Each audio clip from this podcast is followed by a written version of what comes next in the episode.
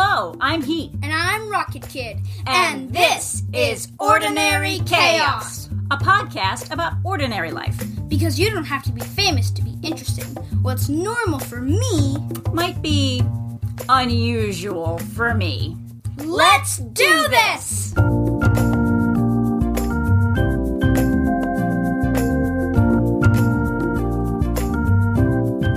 Heat here today with an artist again. I have Kristen Wheeler with us today, and she is an iconographer. Tell me about that, Kristen. For those that don't know what an iconographer is, that is someone who writes the saints. And I'll explain that why we call it writing and not painting. Um, but most people, religious or not religious, have seen iconography of the saints and holy figures like, you know, Jesus, the Holy Family, things like that. Or, you know, most people know St. Francis and uh, different saints. So that is what I do. I've done 36 saints now and I have a website and everything. And that's pretty much it. Nice. How did you get into that? Kind of a long process. I've been an artist my whole life. And I've always had an interest in history, definitely an interest in the saints, but it didn't really come up until the beginning of the pandemic last year. I'm actually in the process of becoming a deacon in the Episcopal Church. So the saints and kind of that religious history is very close to me. But at the beginning of the pandemic, I thought, well, what can I do to help people? Because that's just in my nature. Like, what can I do to help? You know, people are stuck at home right now. There's, you know, people are depressed, things like that. And I thought, let me start painting and I'm going to do it live on Facebook. And I did the first icon, which was the Jesus of the Sacred Heart. I did that all live on Facebook and it just kind of exploded from there. I spent four hours doing a live video, and then I had a bunch of messages afterwards saying, Oh, could you do this saint and this saint and this saint? And I started taking commissions, and it's been a year and a half, and I've done 36 saints now. So, wow. Yeah, it just kind of it happens very suddenly, very um very fast paced. And and now i stu- that's what i do. I study the saints before i paint their images and all of them have been commissions except for that first one. And here i am now so. That's wild. It took off but very organically. Very organically which is very much like me. It's why i'm a painter. My husband's a graphic designer which is very everything's you know measured and precise which is not me. and I'm very organic and let things go as they may. And uh, that, you know, bleeds over into the rest of our life together. So, like, we're hanging something on the wall. He has to measure everything like three times before he hangs it. And me, I'm like, oh, that looks good right there. and so it kind of works for works for everything. I don't want to tangent too far, but what did you do before pandemic? Before pandemic well before during and after kind of the same thing. I also am a communications director for an episcopal church. So what that means is basically i do the bulletins and graphics and newsletters and things like that anything communications related that i put out. I do that for my own church and i was also doing that for another church in new orleans but i'm also a retired photographer so I did weddings and portraits and everything for about 17 years. And I decided my heart wasn't in it anymore. And before it showed in my work, I decided to retire from that. So I have not regretted it since. uh, but I do tra- a lot of travel photography now and again. Uh, you know, when I go on adventures and things like that, I'll take my good camera with me. But other than that, it's usually my my iPhone. And sure. um, yeah, I'm trying to think like what else pre-pandemic that seems like 10 years ago. It does. it seems so long ago. Uh, but I'm also a writer. I guess I should add that. I'm a creative writer. I used to work for a ghost tour company. So I used to study a lot about history and ghosts and things like that and write about them for ghosts in New Orleans. It was kind of interesting. And so that kind of love carried over into doing this iconography work because I also write about the saints that I have painted. So um, that I have like all their stories on my website and everything too. So I study them extensively and then I write about them as well. It's such an interesting mix of interests and skills. It is. It's kind of just all there happened very organically, like we said, and it just all kind of meshed together into this thing that's a new business and a new ministry and everything now. So I'm just I'm looking at my desk right now and I have 10 orders of just all just like piles of all different saints stuff. So it's interesting to me to see like 2 years ago I never would have even imagined that. Right. You know, now I have like all these orders sitting on my desk waiting to be shipped out. So that's fantastic. I love stories like that. It's like, you know, I didn't have a plan and here I am. Exactly. And everybody's plans changed during the pandemic. And I didn't know what we were going to do. And then all of a sudden this happened. And here we are a year and a half later and it's still going strong. So nice. You mentioned a few minutes ago that you don't paint the saints, you write them. Write them. Yes. So we call an icon a writing, a writing of an icon or a writing of a saint. And what's interesting about that, because I didn't, I didn't know any of these terms, you know, two years ago. I've learned all of this along the way because I always said painting because I'm doing the act of painting, right? Sure. But when you study the stories of the saints and you draw them, you know, on, I actually do mine on wood plaques and I paint right on there. So that whole thing that you're doing, this whole process, is called writing because you're telling the story of that saint through imagery. Okay. So you're still telling a story. So that's why we call it writing because it is so much beyond just the act of painting. You're telling the story through images. And if you look at the history of iconography, you'll see that a lot of let's say Mary Magdalene, for instance, just using someone that we've all heard of, right? um, you could look at a whole bunch of different icons and you'll know exactly who the ones of Mary Magdalene are because most of hers will have a red egg included in it. So there's all this symbolism and everything that is included to tell their stories so that you can recognize the saints when you look at the image. It's not necessarily going to say, This is a painting of Mary Magdalene. it's what's in the image that tells you their story and who it is. That's really interesting. Yeah, I thought you'd I thought you'd like that. So, and it's kind of I see music in a lot of the same way, you know, you're telling a story. You're not just singing music and you're not just writing, you know, the act of writing music, but when you're you're telling a story. Right. You know, same kind of thing how I see it. Interesting. So, for each one, so they're commissioned. Would that make your process different than it would be if you were doing them on your own? But that's a really good question. so, a lot of people ask me, like, how the process works. And I think that this is a good spot to kind of fill in on that because this is not like a regular, let's say, a pet portrait commission where someone would give me a picture, tell me pretty much exactly what they want, and then I do that. This is a this is a lot different in that I see it and many other people see it, you know, people who do iconography, iconographers, that this is holy work. This is not just you doing a painting of a saint. You are writing a story that God is helping you with. The Spirit is helping you with, however you, you know, the God of your understanding sees it. And I can't help that. Like I could have sort of an idea of what I want the final icon to look like, but 10 times out of 10, it won't look like that. it, it just changes along the way. And because I study them, I'll use my latest one as reference. So the one I'm finishing up today is Archangel Raphael.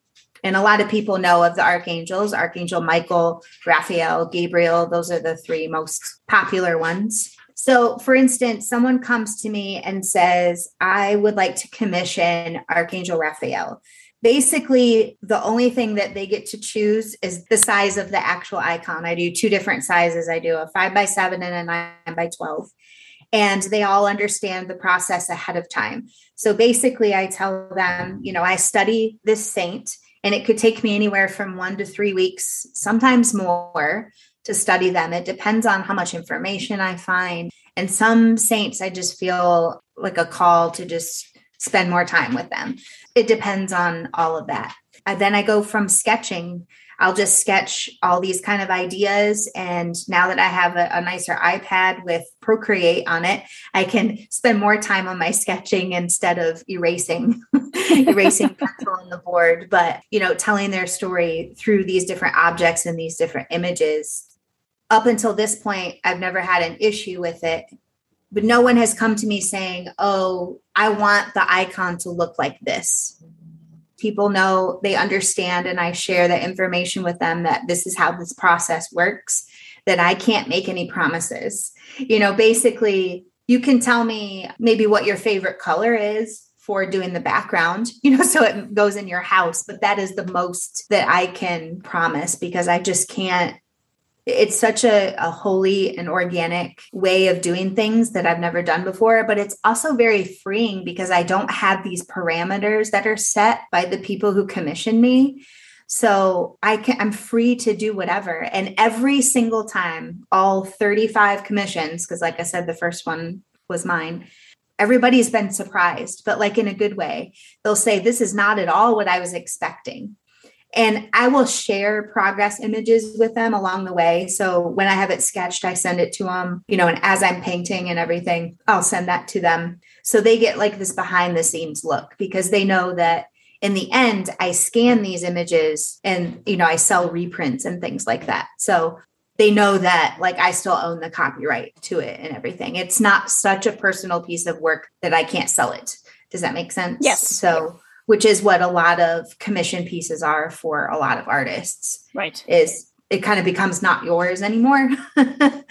and these are all, you know, and I would even say that these become not my own in that there comes a certain point in this process where it's completely out of my hands and it's completely in the spirit's hands that was probably a long-winded answer to your question. it's fantastic. Be as long-winded as you like because this is all new to me. Awesome. I'm sure it's new to a lot of the listeners as well. Yeah, that's what I was I was figuring when I uh, when I talk about the saints. It's new to a lot of people and then you know, I have a lot of information to share because it's all the saints all day every day over here. So. I'm not sure the best way to phrase this question, but what sorts of people commission saints? No, that's a really good question. Um, so actually, it's funny, and I, I like to share this because it makes me really happy and proud. Um, first of all, I am not one of those religious types that will ever push my beliefs on other people. I have friends and family of the entire spectrum of belief and non-belief and different religions and just all the whole gamut the whole gamut. And i think i know what they appreciate about me is that i am not a pushy person in that way. And i try to convey that in my language as well. Um, that's why i will generally use something like the God of your understanding because we all understand God in a different way. One of the things I'm most proud of is that quite a few of these commissions come from people that consider themselves atheists or agnostic. Interesting. That's really interesting to a lot of people because they're like, how? These are saints, these are holy figures. Yes, but they're also historical figures that represent different things to different people. So let's say, for instance, Saint Genesius. Saint Genesius is the patron saint of actors and comedians. And there's actually a statue of him on Broadway in New York. And a lot of actors, I found this information out because someone told me, the person who commissioned him told me that the statue there, a lot of the actors will go and you know, like say a little prayer, you know, before they go on stage. And a lot of actors have like saint medals, you know, which are popular for a lot of people that they'll wear when they're on stage. And these are largely not religious people, like just everyday people that will go do this because it's a good luck kind of thing. Sure. And my friend that commissioned him is not religious by any stretch of the means. And this is kind of a continuing trend with a lot of the saints. Another friend of mine who commissioned the first Joan of Arc that I did, she would not consider herself religious. In fact, she went through her family history so far that she found out she is related to one of the witches from the Salem witch trials. Oh, wow. Yeah, and I'm going to correct myself here. One of the women from the Salem witch trials. Excellent. So she feels really close to Joan of Arc, not because she was Catholic, but because she was burned at the stake. Right. Right. So we all have these different stories with different saints, and it doesn't mean that we have to be religious about it. And it's funny too, I even had a Catholic friend reach out to me and say, You know, you study all these saints. Are you sure you're not Catholic? and I'm just going to be honest right here. I said, Nope, pretty sure. I grew up Catholic and I was away from the church for 20 years because of it and came back and I am I can definitely say I'm not Catholic, but uh, that is not going against any Catholics out there, just that's my own personal opinion. But what I did tell her and other people who've asked me that same or similar question is that um, a lot of these saints, their time was before the Reformation, before the split of the church. So, really, their only option as a Christian was to be Catholic. So, I don't hold it against them. they didn't have a choice. That's the interesting thing. So, I get this kind of great mix of religious and not religious people. I even have a friend that's Buddhist that commissioned a saint. I've had just the kind of like the whole gamut atheist, agnostic, you know, Episcopalian, Catholic Catholic, Methodist. I mean, everybody. everybody. So And besides being of a saint specifically, it's art and they're beautiful. Thank you. I appreciate that. I really wanted them to be unique. I really I enjoy traditional iconography, but it's never spoken to me.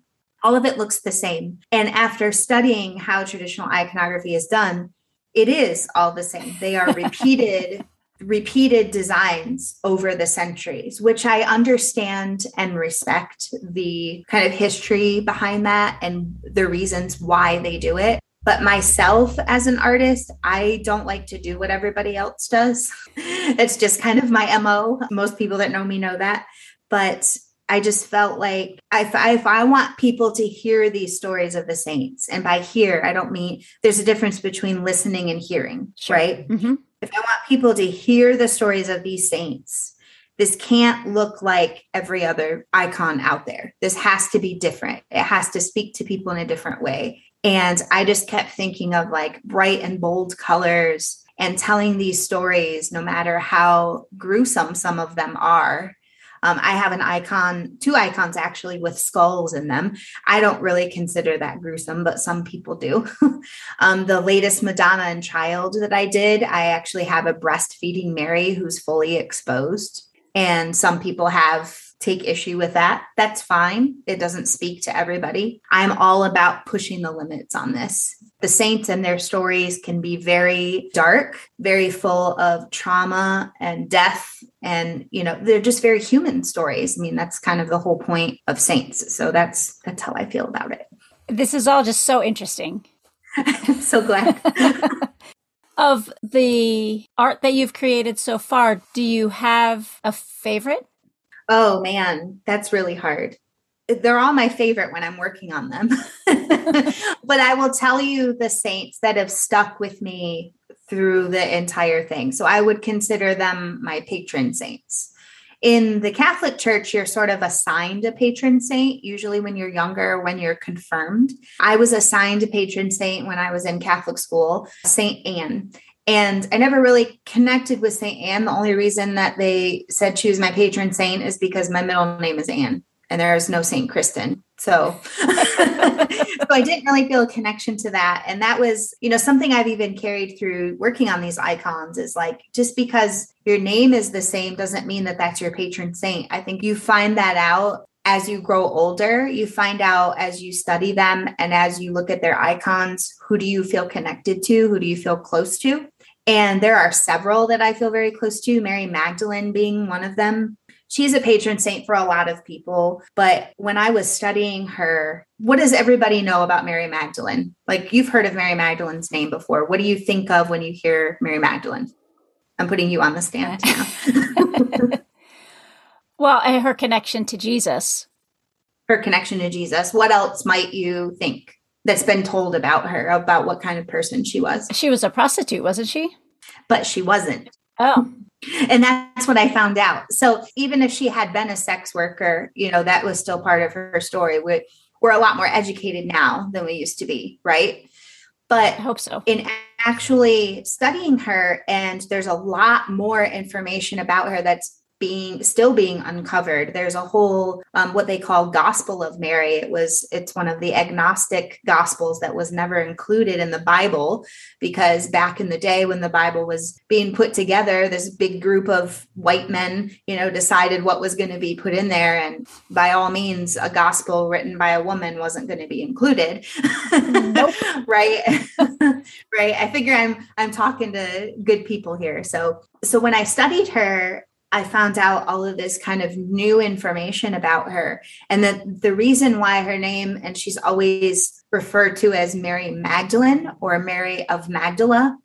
If you look at the time period and study history, then you would find out that if she's being referred to her last name by where she's from, then a couple of things are probably taking place here. One, she was probably not married.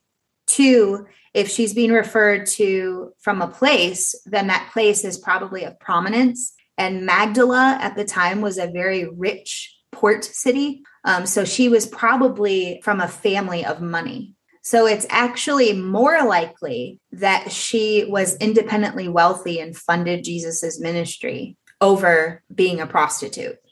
And like I said, we think of sex workers in a different way now. But at that time, if you were labeled a prostitute, that was equivalent to calling someone, I don't know if we can say that on your podcast, but it's equivalent to calling someone a bitch. Right. Or any number of names that us women have been or have been subject to being called it's equivalent to that. So we just have to look at the historical context of it. So it's actually more likely that she was independently wealthy. And I just loved discovering that about her, you know, that we're flipping the script on this. So trying to tell the truth when I'm also not just writing their icon with the act of painting, but also writing their story that I'm sharing in words as well. And there's a word for that too when you write about with words about the saints it's called a hagiography hagiography? Hagiography. Okay. Yep. so think of like biography autobiography hagiography. Got it. Hagiography would be the story uh, the studying and writing of saints holy figures and their biographical information. Interesting. As you're doing this work what's your biggest frustration? Hmm. How long it takes. I get really excited to learn about the saints, but sometimes the studying will take me, like I said, anywhere between a week to when I was studying Therese of Lisieux, it took me a month and a half to study her. There's a lot more information about her. She's from the 1800 late 1800s. So there's a lot more accessible information about her. So it took a lot longer to study. And I, I really wanted to start painting and like I said, there comes a point where this, it's not my hand anymore. This is holy work. So I kept hearing this voice saying, There's still more to learn. There's still more to learn. And it's very frustrating because it's like, I want to get this done. I want to move on to the next one. I'm ready to paint. And then when you have this voice in your head saying you're not ready yet, and then you start studying more it's very frustrating, especially when you're studying more and you're said, Oh, well, I missed this part. So I guess this is why I had to study more. it just keeps going. And I think what's frustrating too is, well, I guess it'd be more frustrating for my husband is my large collection of books. I already have a large collection, but in studying the saints, I have amassed many, many, many more books. many more books. So I think that would be a frustration too. It's taken my whole life. It's taken up my whole life. My life is the saints now. So I'm thankful and frustrated at the same time. So many of these things are double edged, aren't they? Yes. I mean, that's part of being an artist. It just comes with the territory. It does. So, if people were to see your work and not really know anything about you or know much about it, what's one thing that you wish that they understood? I guess I can best answer this by giving an example. Okay. I share these on social media a lot, very frequently on Facebook and Instagram. And I will have complete strangers come across the work and they are not religious at all. They don't know who it is or why it was done, but they are drawn to it for some reason. And they'll start asking questions about it. And then I can help answer and facilitate those questions. So I guess my biggest hope is to question who is this? Why am I drawn to this person? And what's their story? That's excellent. So I guess that's what my hope is. Where can people find you? Websites, Instagram? Tell us your information. All the things. So I have an online icon shop and it's moderniconographer.com. I also have a personal website so people can see my other work, and that is kristenannwheeler.com. On Facebook, if you just look up at Ministry of Saints, you'll find it, it'll come up. And Instagram is Kristen Wheeler Artist. And you'll see all kinds of things. You'll see my travel photos and my iconography and other paintings and things that I'm working on too. Great. And for listeners, if you go to ordinarychaospodcast.com and find this episode, all of those links will be in the show notes. Thank you so much for talking to me today. This was so interesting. I'm so glad you enjoyed it. Thank you. I, I enjoy talking about the Saints, but I think um, my husband and some people around me are probably get sick of it. So it's nice to talk to someone fresh and new who isn't overwhelmed. Maybe I overwhelmed you, but I'm not overwhelmed not. at all. It was very interesting. And it, it, oh, something I can add. Yes. We can find out maybe some saints for you that you might be drawn to. So you have a place to start from.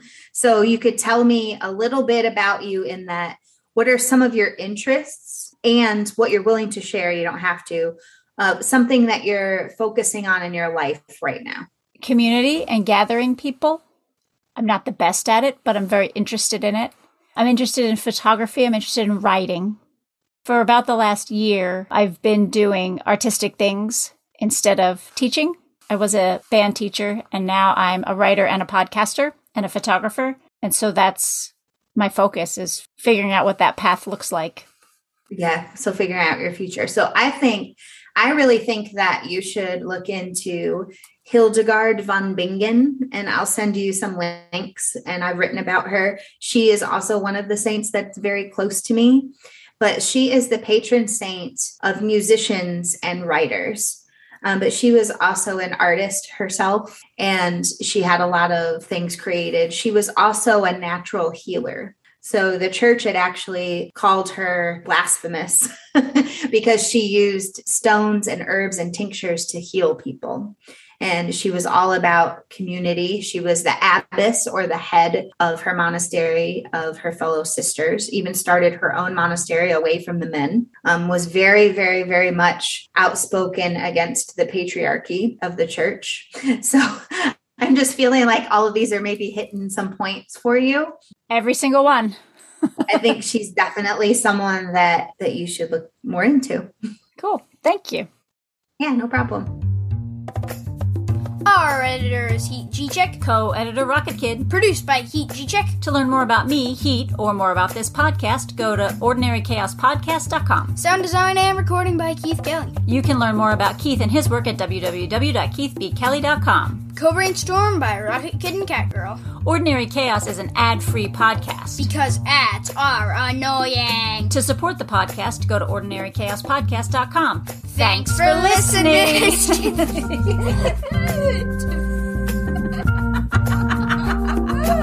Rocket Kids signing off. Might not see God as God. You might see God as spirit. All these different I'm assuming you heard that. Yes, I did. yeah. Oh, why? Why are you doing this?